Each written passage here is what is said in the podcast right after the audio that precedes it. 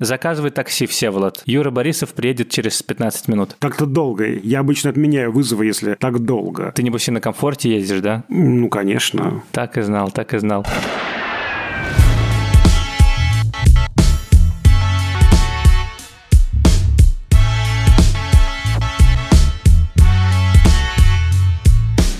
Всем привет! Это подкаст Кинопоиска крупным планом. Меня зовут Дуля Джинайдаров, я редактор видео и подкастов Кинопоиска. А я Всеволод Коршунов, киновед и куратор курса «Практическая кинокритика» в Московской школе кино. Каждую неделю мы обсуждаем новинки проката, иногда разбираем классические фильмы, а еще советуем, что посмотреть.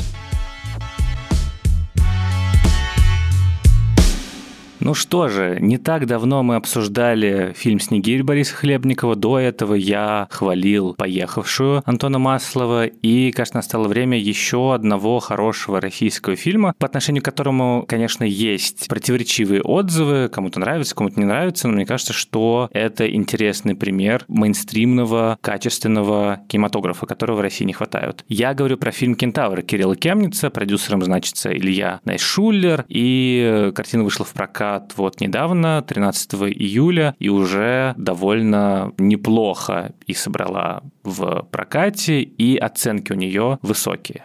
Фильм «Кентавр», если вдруг кто не знает, это триллер. Он рассказывает про таксиста Сашу. Или Колю. Он однажды Колей представляется. Ну да, там непонятно, вообще непонятный персонаж. И он возит девушку по городу, а в это время в городе орудует серийный убийца.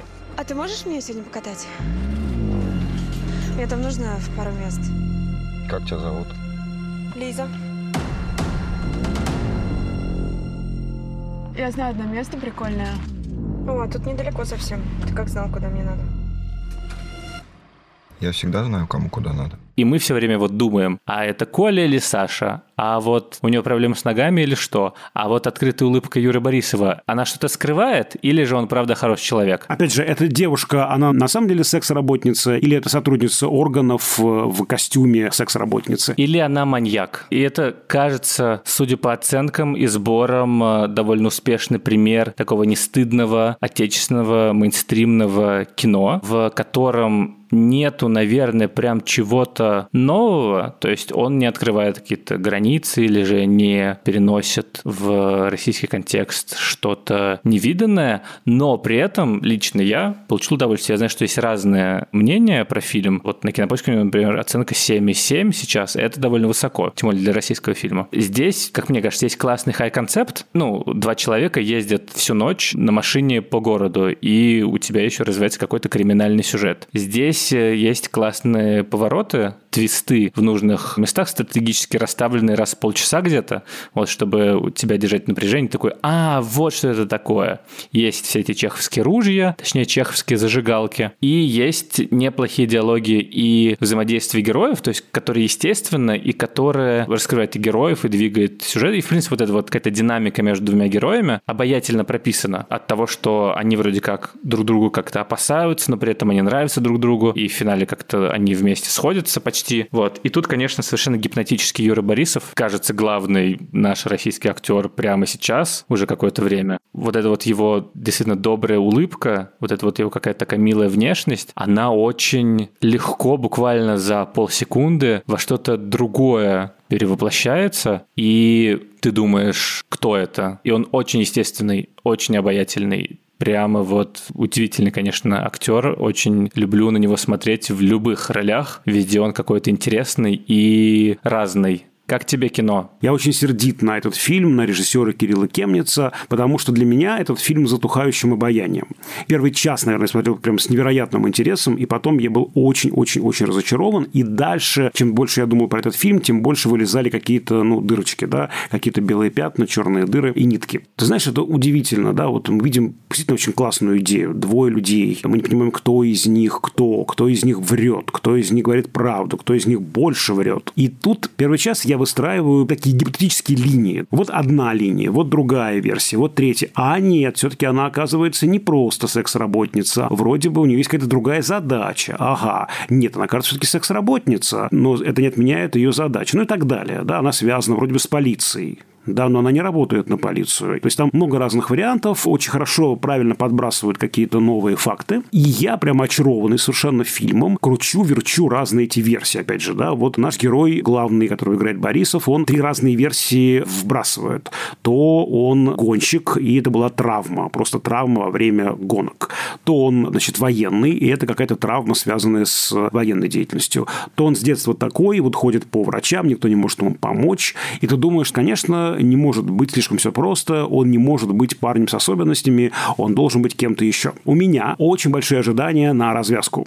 Вот вся эта конструкция первого часа, она формирует большие ожидания. А последняя часть фильма – это такой один большой экшен, все вы знаете, как я недолюбливаю экшен, поэтому я здесь выключился. А потом все оказалось не так, как я себе там напридумывал. Да? Меня фильм как бы спровоцировал напридумывать, а потом все это отменил. Потому что персонажи оказались равны сами себе. Он парень с особенностями, который слился с автомобилем и вот так значит, зарабатывает на жизнь. Она секс-работница. Вот все, что они про себя говорили в самом начале, как они себя объявляли, да, что они провозглашали, то тем и оказалось. И вот, знаешь, главный мой вопрос здесь, помимо кучи куча мелких вопросов. Главный в том, что я лично жду по отношению как минимум к персонажу Борисова последнего того самого перевертыша. Что вот он должен оказаться не тем, за кого себя выдавал, что он будет каким-то, возможно, подлинным инициатором интриги. И ничего этого не оказывается. Ребята просто, значит, за свою шкуру, значит, начинают бороться, это понятно, да, спасают жизни друг друга, и на этом строится финальный поворот. И это для меня очень обидно, потому что еще здесь не выстраивается такого важного этического выбора в финале, потому что вроде как уже понятно, что они будут себя спасать, другого спасать, друг друга спасать, что называется. Вот этого перевертыша финального, да, не на уровне э, сюжетного, да, какого-то твиста, не на уровне этического выбора интересного, да, неожиданного, чтобы я как зритель тоже как бы проснулся, да, после экшн-сцены и подумал, а какой же выбор сделаю я в этой ситуации? Вот здесь, к сожалению, нет. И последнее из крупного, я не очень понимаю, про что это кино.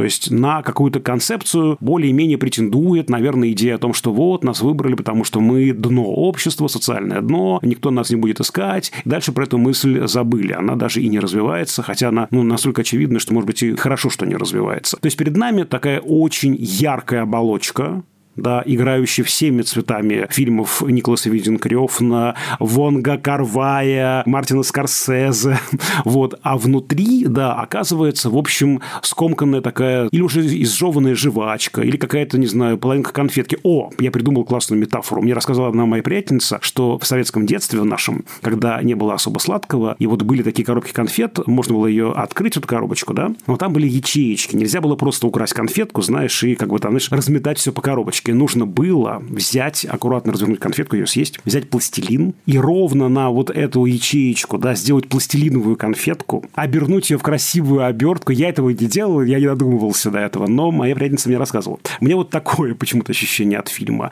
Я начал смотреть фильм на очень большом подъеме, и в конце я прямо сдулся. И чем дальше я думаю про эту картину, тем больше я вижу каких-то вот, ну, может быть, нестыковок, может быть, каких-то, ну, неточностей, что ли, да, даже вот сценарных. Короче, я обижен. Вот меня обидели, подсунули мне пластилин вместо конфетки. Я понимаю, о чем ты. В итоге, говоря об этом фильме, ты перечисляешь только формальные какие-то особенности, если хочешь как-то его продать, и то ощущение, которое у тебя возникает во время просмотра, но ты не рассказываешь, что а он про это. То есть ты рассказываешь сюжет, ты рассказываешь какие-то повороты, но ты не рассказываешь, чем он тебя эмоционально пробил. То есть тут такая более жанровая природа удовольствия. Но я не считаю, что это плохо. Мне кажется, что как раз слишком много фильмов, особенно в России, особенно каких-то ранних фильмов, пытаются продать тебе какую-то важную мысль. Ты имеешь в виду ранних в смысле не раннее дореволюционное кино, а ты имеешь в виду ранних, то есть дебютных картин, да? Первые, вторые, третьи фильмы режиссеров. Да, и в российском кино, в принципе, есть вот эта вот э, идея, и в российском искусстве идея того, что тебе нужно обязательно что-то рассказать, что-то вот выдавить из себя кусок смысла,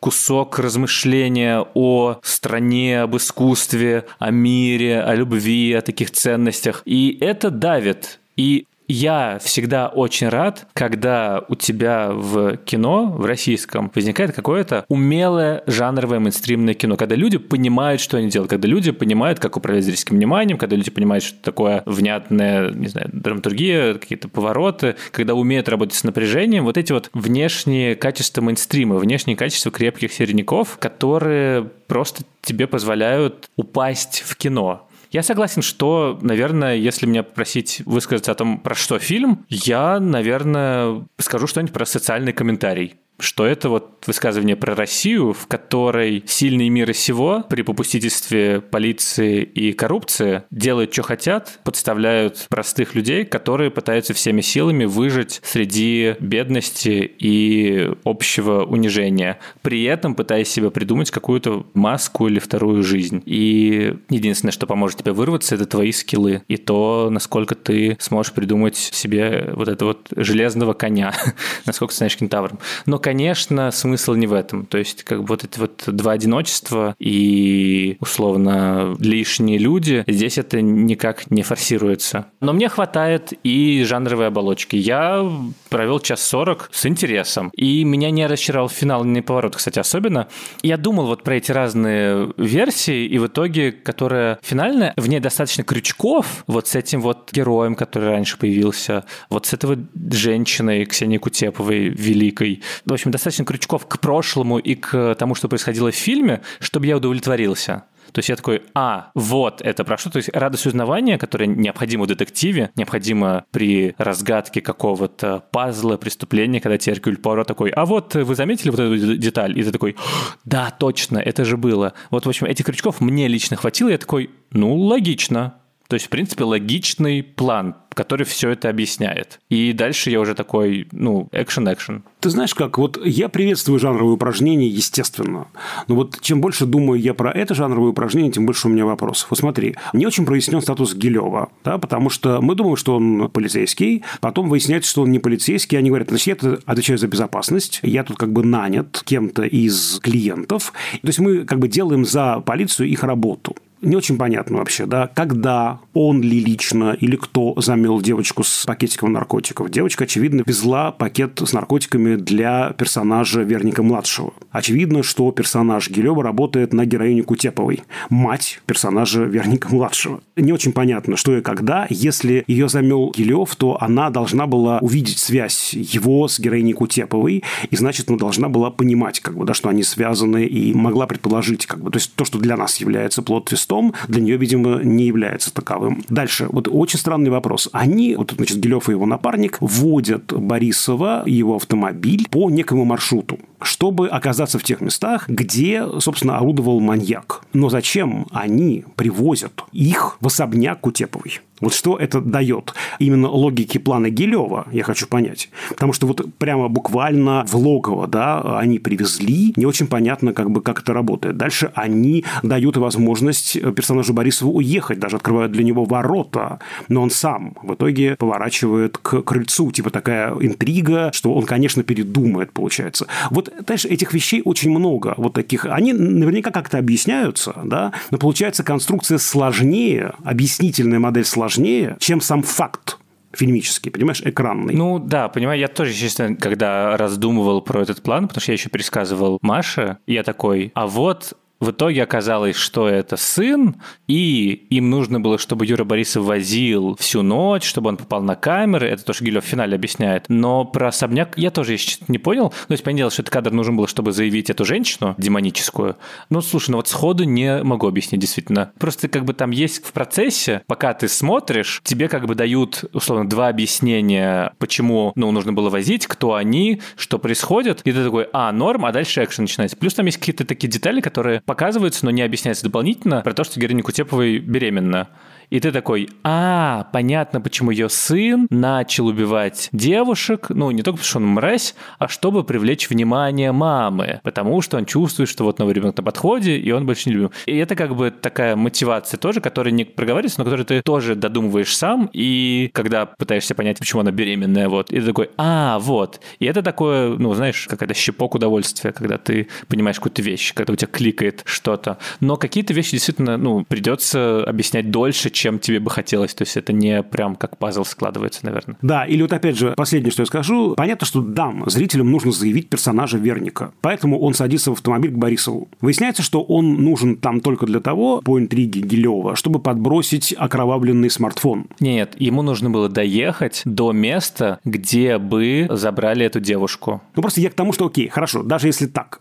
Но я вижу, что этот сам по себе факт, он нужнее зрителю, чем персонажу. Потому что Гилеву было бы выгоднее посадить какого-то неприметного совершенно человека, никакого неверника, коль он и есть, собственно, маньяк. Его нужно вообще было держать, мне кажется, где-нибудь в заперти в эту ночь, да, а точно не давать ему возможности разгуливать где-то, потому что он, ну, неуравновешен психически. Положиться на него точно нельзя, как мы понимаем, да. И проще было нанять кого-то, кто сделает это. То есть этот факт для зрителя, он более как бы важен, нежели для самой персонажной системы и логики мира. Понимаешь, в чем дело? Вот я что имею в виду здесь. И вот эти штуки ты начинаешь накапливать в себе после просмотра, потому что ты их все очень здорово съедаешь во время, да, а потом они начинают свербить. Ну, слушай, ну фильм, который не для пересмотра, судя по всему. То есть это не «Город астероидов» Уэс Андерсона, не знаю, или какие-то еще фильмы, в которых ты с каждым разом что-то новое находишь, такой, а, я этого не замечал. Здесь, скорее, наверное, действительно раскрывается конструкция. То есть вот эта вот магия, иллюзия кино и иллюзия триллера не работает при повторном пересмотре, потому что действительно это какой-то такой вот, ну, фильм, на который классно сходить в кино, ты вместе со всем залом получил удовольствие, вышел и такой, офигенное кино, посмотрите. И дальше о нем не сильно думаешь, а просто в конце года такой, а вот еще такой фильм был крутой, и ставишь оценку на кинопоиске, например. Я тоже приветствую какие-то работы на внятной жанровой территории, мне кажется, это важно, да, что они появляются. Понятно, что это длительный процесс. Здесь вообще же большая проблема, что, допустим, такой жанр, как триллер, вообще не очень характерен для наших постсоветских широт, ну, потому что ну, он не был ходовым товаром, скажем так. Триллер связан с преступлениями, какие преступления в советском обществе, ну, вы сами понимаете, да. В принципе, да, вот эта вот энергия триллера не вполне подходила советскому кинематографу. Скорее уже детектив тогда, да, больше. Разгадаем загадку, доблестная советская милиция, значит, там, да, ее разгадает, это понятно. Поэтому, конечно, почему я так, как бы, видимо, еще и зол, потому что я обрадовался очень. И приветствую в любом случае появление фильма на территории триллера. Да, это нужно разрабатывать, это большая работа. Не сразу появятся шедевры в этом направлении. Нужно, чтобы фильмы появлялись, появлялись и появлялись. И постепенно, да, наработается некий набор инструментов, некая мускулатура, как бы, да, нарастет вот у нашей российской кинематографии. Поэтому, в принципе, эту работу приветствую, безусловно.